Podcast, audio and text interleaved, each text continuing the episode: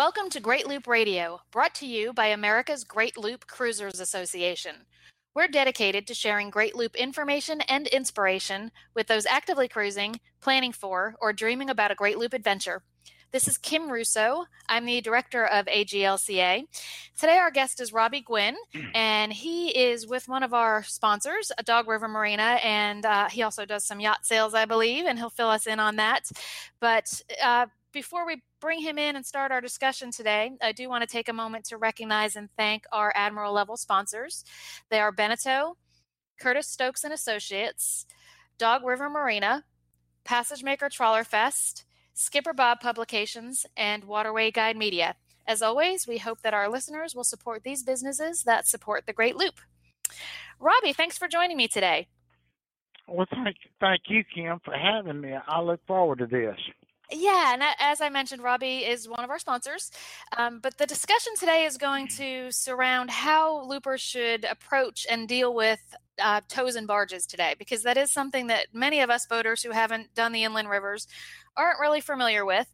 And Robbie approached me at one of our, our, events and said, you know, I can really help with this. I think there's some great information that I can give to loopers. So that's why we decided to do this today. So, Robbie, start, tell us a little bit about your background and how you came to know so much about barges and tows. Okay, Kim. Um, I started 42 years ago and the inland waters and western rivers of the United States. Um, I started out on the deck of a towboat and I worked my way up to pilot and then became captain and worked for six different companies uh, across the United States. And um, I had no idea as to looper situation. I met a lot of boats on the waterways and especially on the Tenn-Tom, which is a a real avenue for yachts because of the current situation. But at any rate, I had no idea there was a, such a thing as loopers as a towboater. But uh, that's uh, how I got started with with uh, the towboaters. I did it for so many years. Mm-hmm. So like I said, you kind of approached me about this as a potential topic, and you will be talking about this at our upcoming fall rendezvous too. But why did you think that this was something that would be good for loopers to know about? Because when I was actually working on boats, um, there was such a difference in communication. A lot of the people that run recreational vessels, uh, they just don't even, they fail to call you or make any communication or anything like that because when they're overtaking you, it's so important. And when these barges are in restricted channels and they're trying to meet these yachts, uh, they have no idea of the weight or the or what it takes to stop the boats or anything like that. So I thought it might be a good idea that people question me about what does it weigh and how long does it take to stop it? And you know when you're making those turns does it slide? And you know which direction should I go? And when when we would meet different uh, recreational vessels they wouldn't even call and it's so important that we make communication with with everybody you meet on the waterways Right. And I think so many people just don't know that because they haven't boated in that area. And for those who haven't and haven't perhaps come across a tow, explain just the enormity of these because I think people p- perhaps don't realize how big these vessels and, and what they're towing are. Well, the these boats are they range from anywhere from a thousand horsepower to ten thousand five hundred horsepower, depending on where you are. Um, the loopers are going to meet every size tow that you can imagine. Um, but when it gets to the Tenn-Tom, let's use it as an example, it's such a restricted area and such a restricted channel some of those tows are 108 foot wide, and your channel's like 135 foot wide, and the yachters just have no idea as to how to approach passing and what they should do or shouldn't do, and it's so important. And channel 13 and channel 16 are are probably the best two channels that you can use to communicate with the boats. Um, channel 16, you can always get somebody to answer on that channel. Okay, and and that's consistent throughout the inland rivers. That is true, except on the lower Mississippi River, and then it's channel 67. But when you're on the waterways, no matter where you are, if you'll go to channel 16 and ask them what channel should you be standing by on, it's so important.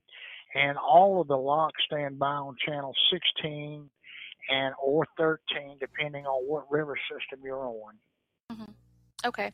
So before we kind of go on to talk about what loopers should do when encountering a tow, I thought it would be helpful if we kind of looked at it um, from the tow captain's side of things. So tell us a little bit about what life is like aboard a tow, because uh, and the barges that that you're responsible for can you know tell us a little bit about how big, how many wide by how many long. Um, you know, is there a lot of pressure to be making a delivery by a certain time? What's it like? Well, you know, what's everybody doing aboard the tow when we see them? Well, first of all, I want to answer that uh, the urgency uh, upon a tow. There is no urgency, Kim.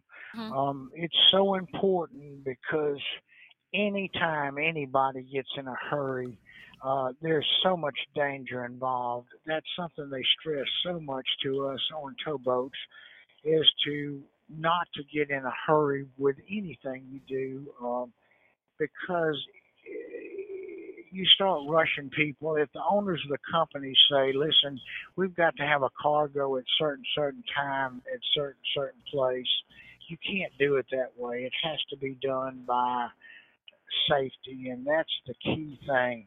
In all of my years, I never experienced anyone to tell me to get in a hurry. So there is no urgency, but we do try to uh, to stress the safety part of it. Okay. Um, and, and tell us, for those who, you know, perhaps are new to boating, we're not talking. Let's let's define a little bit what we're talking about by towboats, because we're not talking about towboat US that's going to come tow a pleasure craft off of a sandbar or something like that. So tell us a little bit about what the job of a towboat is in this part of the country.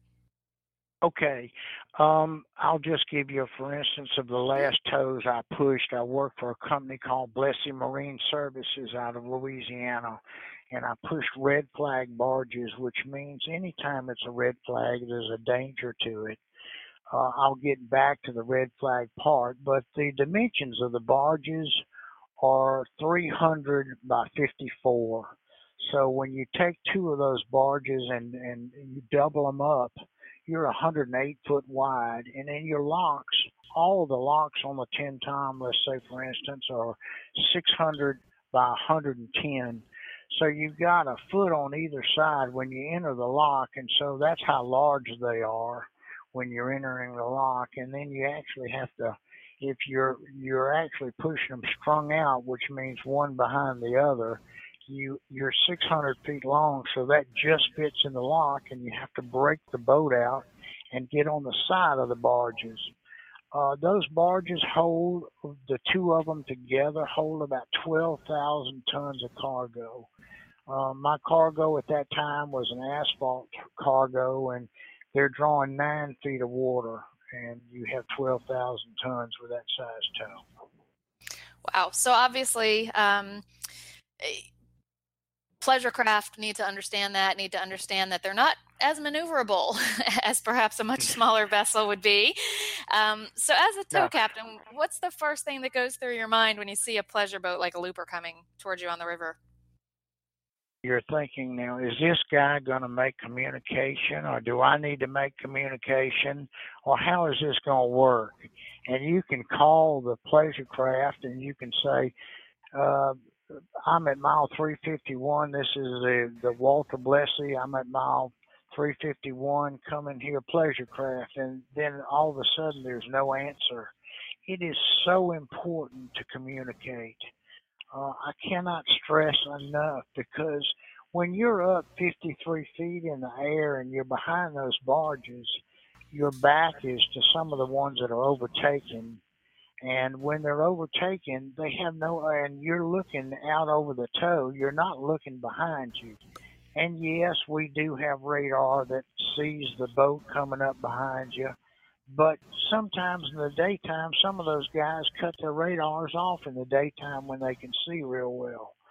So it's so important that they use their VHF radios and call on channel 16 or channel 13 and nine times out of ten you'll get an answer. I I just don't. I've never known one not to answer you. So, and there may be a turning situation where the boat is fixing to make a turn, and you're overtaking, and you assume which whistle you think you need to go by on, and it may be the wrong side. So it's so important that you call the operator of the towboat and say, you know, what would be the proper whistle for me to overtake you on. Mm-hmm. And we'll talk a little bit in a moment about uh, what Robbie means by which whistle, because um, everyone might not be familiar with that. But before we move on to looking at things from the looper's perspective, is there anything else that you want loopers to understand about uh, tow barges and their captains? Well, the weight is so important. And when you're in those shallow waters, and we're going to go back to the Tenn-Tom and use it as an example because it's so shallow in that thing. Those tows, when they're drawing nine feet of water, they pull the water when they start plowing through the water. They pull water. And it's so important that you not get close to it because they're drawing water towards the tow and it will suck you right into the side of barges. And another thing is, is when people are you see a tow coming and there's a bend in the way or it's a restricted channel going into a lock it's so important that you you know call that captain and see whether or not that it's permissible for you to enter into the same place that he is uh, depending on where you are it just uh people just need to communicate, and that's so important because it, the weights are so dangerous out there, and it takes so long to stop it. And uh, safety is number one. Absolutely, and I think you've done a really good job of stressing uh, the importance that loopers really be aware of how to interact with the tows and to make sure that they communicate. So, we're going to take a quick break and play an ad from one of our sponsors. When we come back, I kind of want to shift it to the loopers' perspective and go over what best practices are and what they should do as they're approaching a tow. So, we'll be back in a moment. Did you know that every mile of the Great Loop is covered by Skipper Bob guides? Its mile by mile format is a great planning tool and essential at the helm. On the most popular routes and side trips, Skipper Bob covers preparation, navigation, bridges and locks, and the best places to visit. Skipper Bob guides are updated each year, and its website keeps you current with navigation alerts and cruising news. To check it out, go to skipperbob.net. Skipper Bob is a proud Admiral sponsor of AGLCA. We're back on Great Loop Radio. My guest today is Robbie Gwynn, and we are talking about how loopers should deal with the tows that they're going to come across on the inland rivers. Um, so, Robbie, before we really jump into what a looper should do when encountering a tow, let's go back to um, you mentioned uh, the whistles um, and how they're going to pass, meaning the one or the two. Explain that for those who have never heard those terms before. Okay, on all of your vessels, everybody has a handbook from the Coast Guard, and it's so important that you review the inland section of that handbook. Uh, it's required by law that we all have them on our vessels, and so it's really a great reference point for to be able to look up the one whistle and the two whistle and what it means. But uh, the one whistle is just like an automobile. Think about it like passing on a two-lane road. Uh, it would be your port to his his uh, port. Port to port would be the one. Starboard to starboard is the two, and that would be when you're in a situation where you're meeting a vessel. Now, when you're overtaking a vessel, the two whistle would be if you're overtaking your starboard to his port if it's the one whistle, it would be your port to his starboard. So that's the difference between the two, and it, it confuses people quite a bit. But if you go to your handbook and go to the inland section, it's such a good reference to see uh, what you need to do. Um, and so that's those are the whistles that you need to know about. But it's so important as to make those arrangements before you meet that tow. Now, we're using the term whistles. Most of the time, they're going to tell you that over the radio, correct? You're not actually hearing whistle signals? That's right on on channel 16 or channel 13, whichever would it be on your VHF radio that you make communication. Okay, so don't expect uh, you to hear actual whistle signals. That tow operator is going to tell you to pass them on their one or their two. I just I want to share well, a tip that I'm sorry. Go ahead. Did you have a comment on that?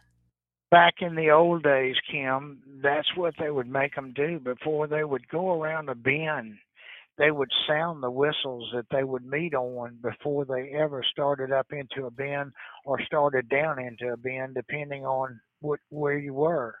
So that's how they made communications before there was a radio that's really that's really interesting. To, it's always nice to to hear where these terms came from. So that makes perfect sense. Um, one tip that I got from a looper one time, uh, because I know that the one and the two does cause a lot of confusion, and I like to share this tip because it just it clarified it so much for me and seems to help a lot of other people. But the advice that I've gotten is to think of uh, the one and the two. Think about an analog clock.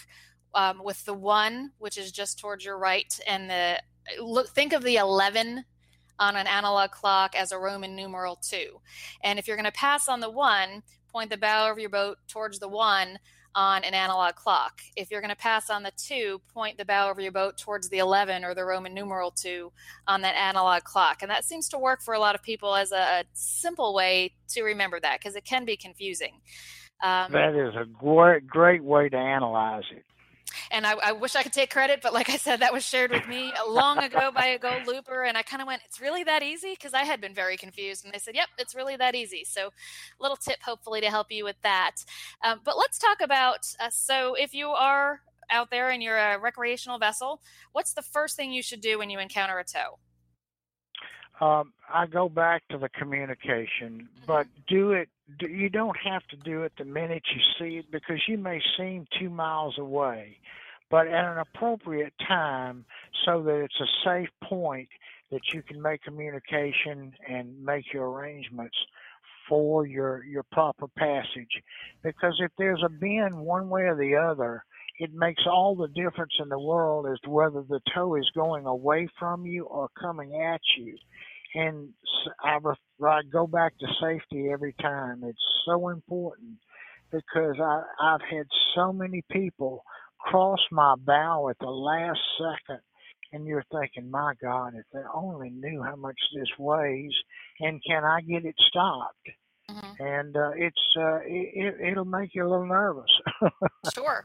How long? I'm sure it differs depending on the number of barges and the cargo, but how long does it typically take them to stop?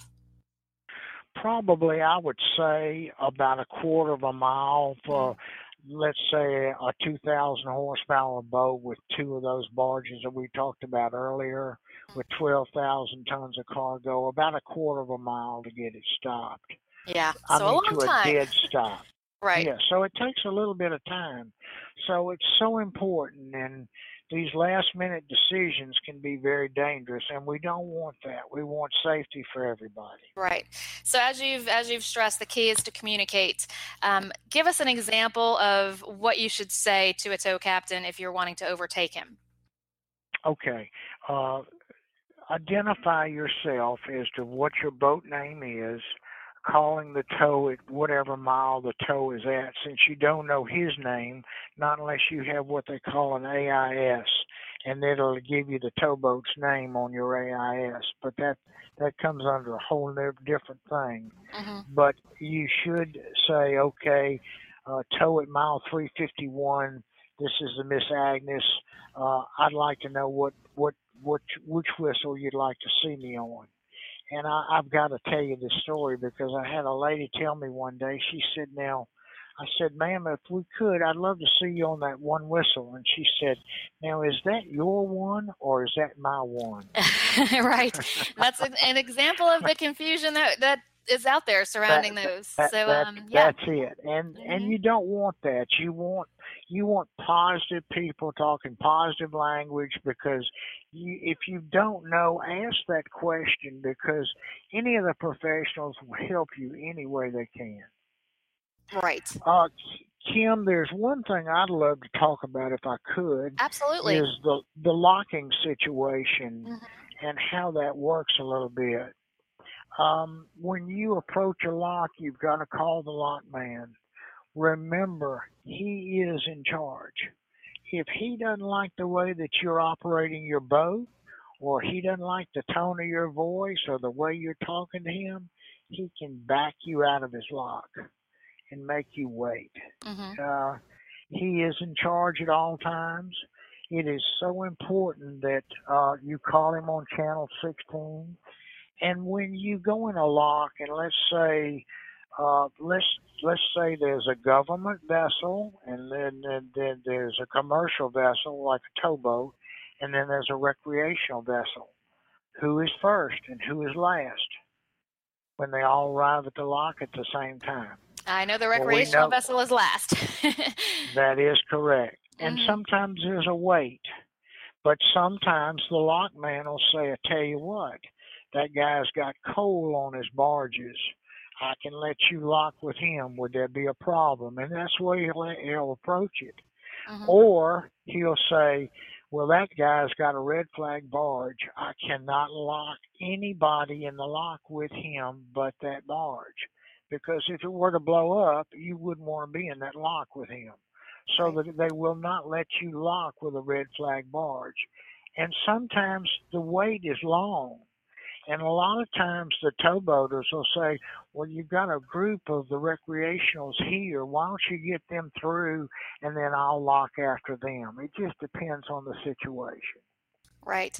And from what I hear from from loopers out there, really attitude is everything. Um, in dealing is. with you know with both tows and with lockmasters, these are professionals and and this is their job. And um, of course, they are treated with the respect that they should. And we hope that all loopers do that. Um, but yeah, their their guidance is really going to be what's going to get you through those areas safely. Um, a lot of loopers also, and and you can tell me, Robbie, if this you know seems to hold true in most areas find it's helpful if they're stopping for the night um, just above a particular lock. They'll check in with the that- master and find out what time would be a good time for them to come in the morning and if a group of boats can go together you know that's kind of all the better. You're saving everybody time in that way There you, there you go, and that is the key to it. So loopers need to understand groups are great things, and if you have a straggler, you know y'all wait on the straggler or it, try to include him if you can. It, it sometimes it doesn't work out because you're always working on the clock because most loopers are trying to get to a destination before the sun goes down, and I understand that and uh but anyway it's uh it's really important that you do it in groups if if it's possible. Right. Um, any other advice uh, you know since we've been stressing how important communication is any other advice on communicating with that tow captain? You know you mentioned asking do you want to see me on the one? Do you want to see me on the two? Which side do you want to see me on? Um, i'm assuming that applies whether you're overtaking or meeting or there, is there a different way you should approach that communication that is it. Just either way but make sure you make that communication especially when you're overtaking because most of the time the guy doesn't see you behind him and a lot of people will try to overtake and they try to do it. They assume that they know what whistle to do it on and sometimes it just doesn't work out very well. I i had a guy run aground because of that and it was nobody's fault but i couldn't help it because i was in a restricted channel. Mm-hmm.